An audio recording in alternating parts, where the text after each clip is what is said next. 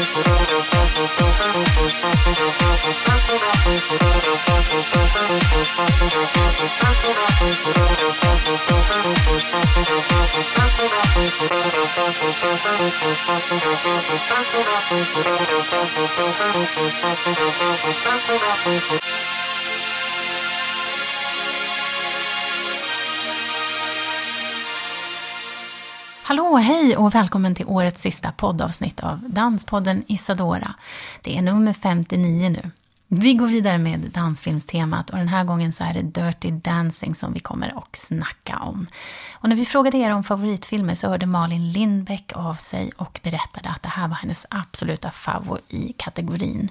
Men mer om hennes upplevelse av filmen snart. Först ska vi bara dra lite grann om bakgrunden. Dirty Dancing, om du inte känner till det, är alltså en amerikansk dramafilm som är väldigt romantisk från 1987 som regisserades av Emil Ardolino. Och i huvudrollerna såg vi bland annat andra Patrick Swayze som dansläraren Johnny och Jennifer Grey som Frances Houseman som kallas Baby i filmen.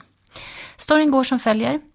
Året är 1963 och 17-åriga Frances Baby Houseman följer med sina föräldrar och sin syster till ett pensionat utanför New York under några lediga sommarveckor innan hon ska börja college.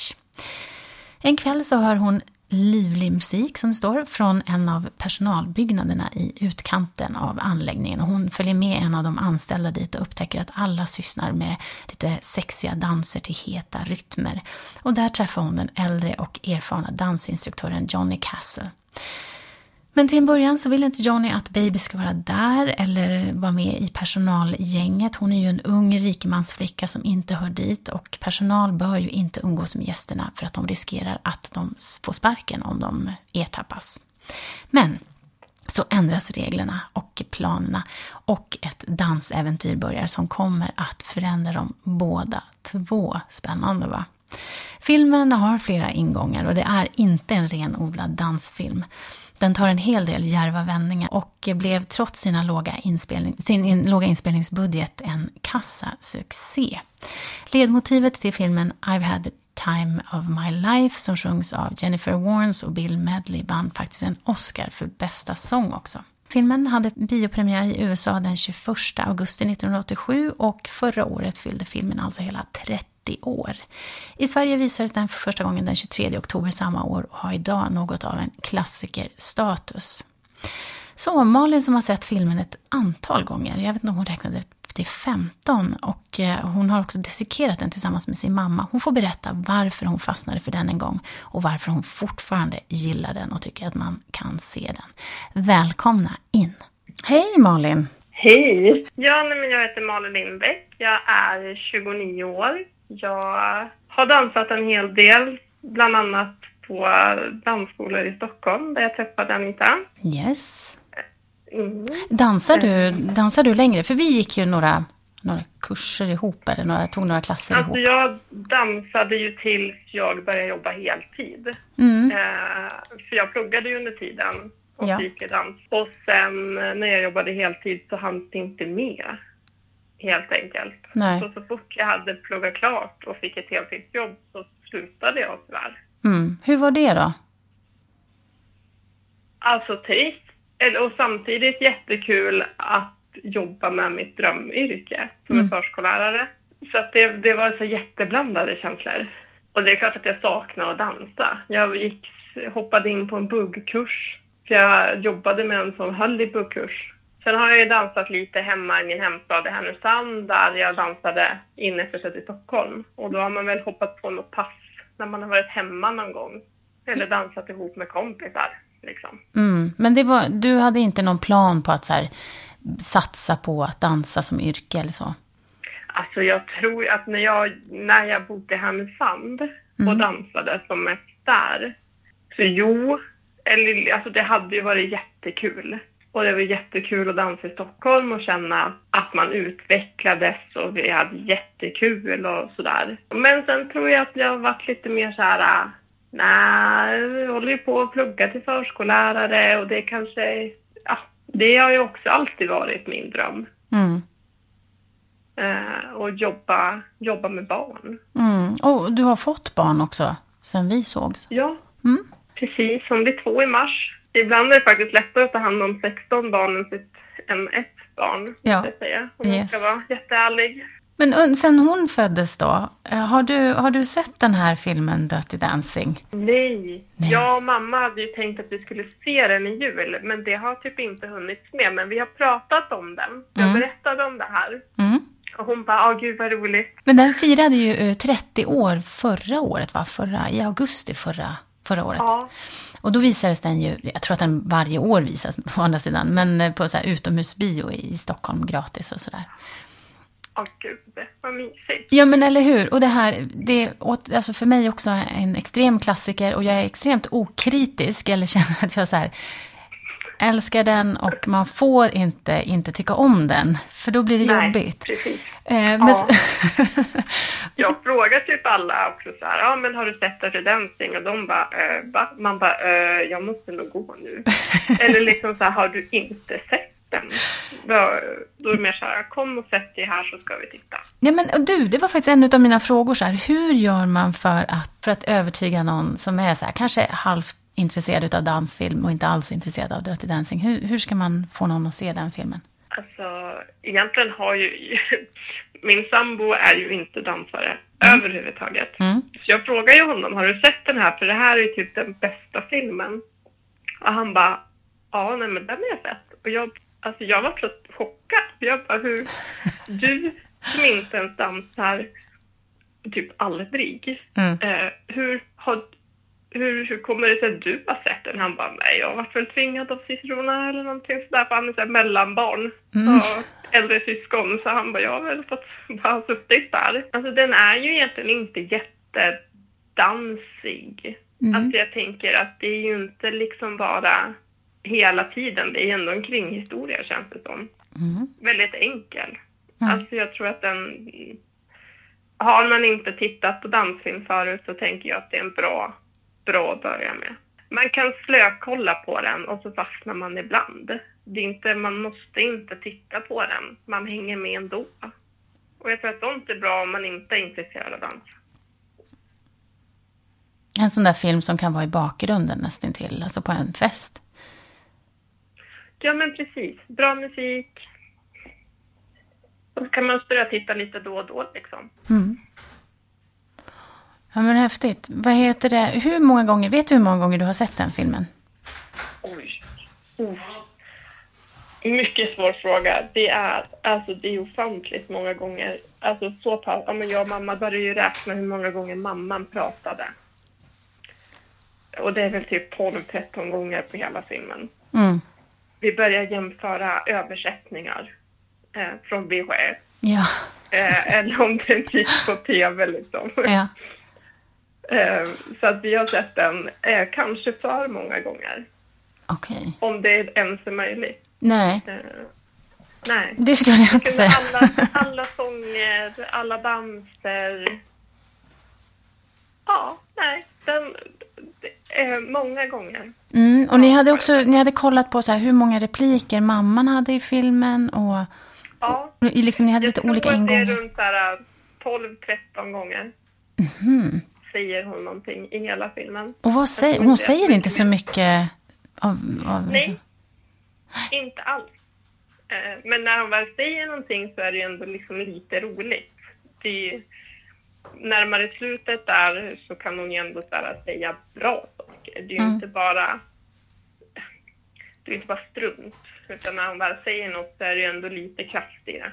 Ja, just det. Och hon stoppar pappan också vid något tillfälle. Ja, precis. I slutet där. Och så säger hon bara, ja men... Så att hon har ju ändå lite pondus fast att hon inte säger så mycket. Ja, jag läste någon intervju med Jennifer Grey som spelar Baby i filmen. eh, Där hon sa att när de spelade in den här filmen, de hade en budget på, som var ganska låg då. Var det 6 miljoner dollar eller något sånt där. Och då tänkte, tänkte de att men det här kommer väl ingen att se. Eh, och så hade de det ganska roligt och mysigt. Och sen att det blev en sån succé var en sån här superchock för dem. Och att den blev en sån klassiker också. Ja, men verkligen. Det är ju det. De Mm. flesta har ju sett den och den, den är ju bra gjort. Alltså så här, det är inte liksom jättebit egentligen. Mm. kan jag tycka i alla fall. Nu har jag inte sett den på flera år, så att jag kanske tycker något helt annat nu. Ja, men precis. För jag såg den bara för några veckor sedan då, och så tänkte jag att nej, men alltså, det finns ju delar som... Den är ju en del utav en. Alltså man tar ju till sig vissa filmer, kanske under vissa år och perioder i livet. Som Girls Just Wanna Have Fun är också en sån där film för mig som, som jag såg under en så avgörande period i mitt liv. Sen behöver de inte vara så djupa alla gånger. Men, men den var också helt fantastisk. Men nu när jag såg det här så tänkte jag att men den här är, alltså den har så mycket hjärta så att man kan köpa väldigt mycket av, inte vet jag, kanske konstiga kameraåkningar eller eh, men så får man, man ser nya, nya saker. Men just det här hjärtat är kvar tycker jag. Alltså det, det är det som gör att jag kan köpa att den kanske inte har de här, så här snygga vinklar eller att man har klippt fint eller du vet. Utan det kan vara lite ja. så här stolpigt ibland. Och jag bara, det är okej.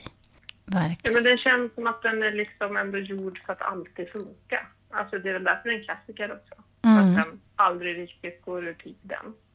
Om du skulle ta ut... Det, jag måste nästan kolla och titta på den.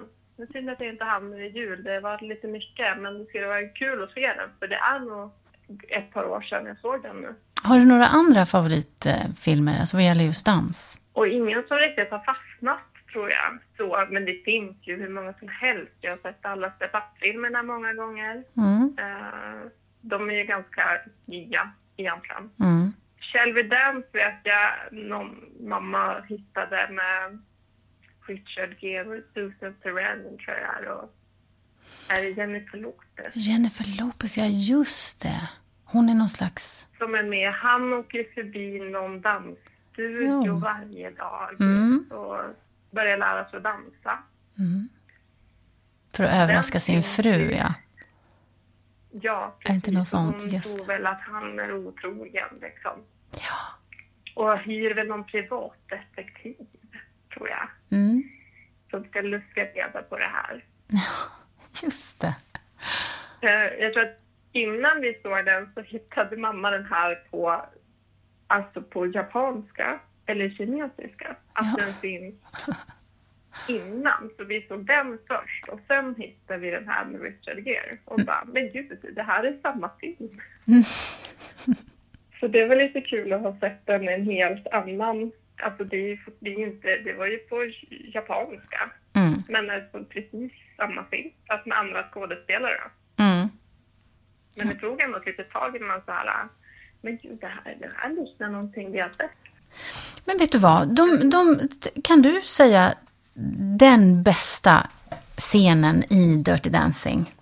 Som du, alltså den du tänker på när du hör filmen? Ja, men det är ju den här, har man sett den känner man till den. Det är ju när hon kommer in i den där danslokalen där personalen är. Mm. Och hon vänder sig om och bär sin vattenmelon Ja. Det är, det är Dirty Dancing, verkligen. I carry the watermelon. Det är det, man, det är det första jag tänker på i alla fall. Eller när hon dansar på bron. Mm. Efter hon har varit där uppe. Och när hon tittar så här runt så att ingen ser så fortsätter hon. Yes. Det är de jag verkligen. Och det finns så många nu, kommer jag på hur många som helst känner jag. Men det är nog vattenmelonen, bron och när de övar lyssnar i vattnet. Ja. De tre. De tre. Jag får ta dem. Jag tänker också vidare bara på varför man gillar så filmen det var en recensent som skrev att eh, men här, det är otroligt modernt trots allt och också ganska ovanligt att en berättelse berättas på det sättet som den här gör. Alltså det är flera kontroversiella delar som den här aborten som är med. Utan att det egentligen ifråga, eller ifrågasätts. Men och man, eh, pappan är inte heller så moraliskt dömande till att baby har sex eller att hon eller att den här aborten görs och så, utan han hjälper ju till där, utan att man nu kanske då ska avslöja för mycket om filmen för de som inte har sett det. Men den var en så här vattendelare, men är fortfarande ganska ovanlig. Idag skulle man nog inte haft med den många gånger. Och de var också, de, de höll på att vara tvungna att klippa bort den. Det var ju sponsorer och så som drog sig ur för att de hade med den. För det, var, det passade inte för en tonårsfilm. Och sen också... Vänta, vad sa du sist? Eh, den, den, passade inte för en film som riktar sig till unga människor. Alltså att ha med en så, en illegal abort. Men det tycker jag är en styrka med filmen. Och sen också att det är Babys berättelse. Och att, som är då kvinna. Och sen att det är han liksom som bistår henne i berättelsen. Och det är hennes världsbild man ser. och det är genom henne som, som världen tolkas. Och också att eh, eh, hon är hel på något vis. Alltså att hon är, hon är både stark och modig men också rädd och svag. Och det är inget som... Mm. Hon är väldigt hel, inte bara endimensionell utan i många olika... Nej. Och, sånt, och när man tänker på det så bidrar det ganska mycket till att jag i alla fall känner att men den har ju jättemycket styrkor. Ja, men det finns ju en, alltså det finns en seriös sida i filmen, verkligen. Och det är den som är starten på hela. Hade det inte varit den här aborten eller att hon var gravid och allt det här så hade det ju faktiskt inte blivit någonting. Mm. Så det hade ju inte Baby behövt hoppas in istället för henne och det hade inte, det hade inte blivit någonting. Jag tror att den där behövdes också och att den var, att en stark scen eller en stark del i filmen som du säger att den liksom, hon är så mycket. Eller vad man ska säga. Hon är stark men hon är också rädd och man fastnar i henne som karaktär. Verkligen, så det får vi rekommendera folk då helt enkelt. Har man inte sett den, se den. Har man sett den, se den igen. Du kan inte se den för många gånger. Det finns alltid någon ingång. Man kan göra som du och din mamma gjorde. Bara fokusera på en person, analysera. Ja. Eller bara ha den i bakgrunden. Ja. Nej, men det blir så. Man ser ju nya saker ju mer man ser den. Och så, speciellt efter jag hade fått skivan med, alla, eller med de flesta sångerna. Mm. Då blir man så här, när jag lyssnar på skivan, bara, men gud vad är det här för sång? Ja, då fick jag titta på filmen. Och så bara, ah, den är där ja, det har jag inte tänkt på. Mm. Att det är den låten som spelas. Så det var inte bara de här kända låtarna på skivan heller, eller bara de man alltid hör. Utan det var någon bakgrundslåt som man inte har tänkt på. Mm. Ja, men, men som jag tänker på idag. Mm. Eller nu när man ser den. Liksom. Och att Patrick Swayze också gjorde en låt. Eh, She's like gjorde the han wind. En låt? Ja, She's like the wind ja. som spelas ja. där när han ska åka. Så är det. Ja, så fint. Mm, väldigt. Men tack så jättemycket för att du var med och pratade om den här filmen i podden. Ja, men tack själv. Det var bara roligt. Ja, jätte, jättekul. Så hoppas vi ses framöver någon gång. Nu är du ju i Skövde, men ja, du får tipsa om det är något dans, något dansevent eller liknande som händer där så får vi rapportera om det. Absolut, jag håller utkik. Gör det. Ha ett jättegott nytt år nu också. Ja, men tack detsamma. God fortsättning. God fortsättning. Hej då. Hej då. Hej, hej. Nu är det slut på avsnittet. Vi tackar dig för att du lyssnar. Vi som gör den här podden heter Anita MTN och Niklas Reimertz och vi vill såklart säga tusen tack och bock för det här året och så tar vi sats mot 2019 med full kareta. Gå gärna tillbaka i vårt arkiv av intervjuer och avsnitt och lyssna på folk som du tycker är speciella och intressanta. Det finns en hel del där. Dela gärna med hashtaggen Danspodden Isadora också så ser vi när du gör det. Hoppas nyår blir kul och att 2019 blir precis det du önskar. Hej då så hörs vi nästa år igen.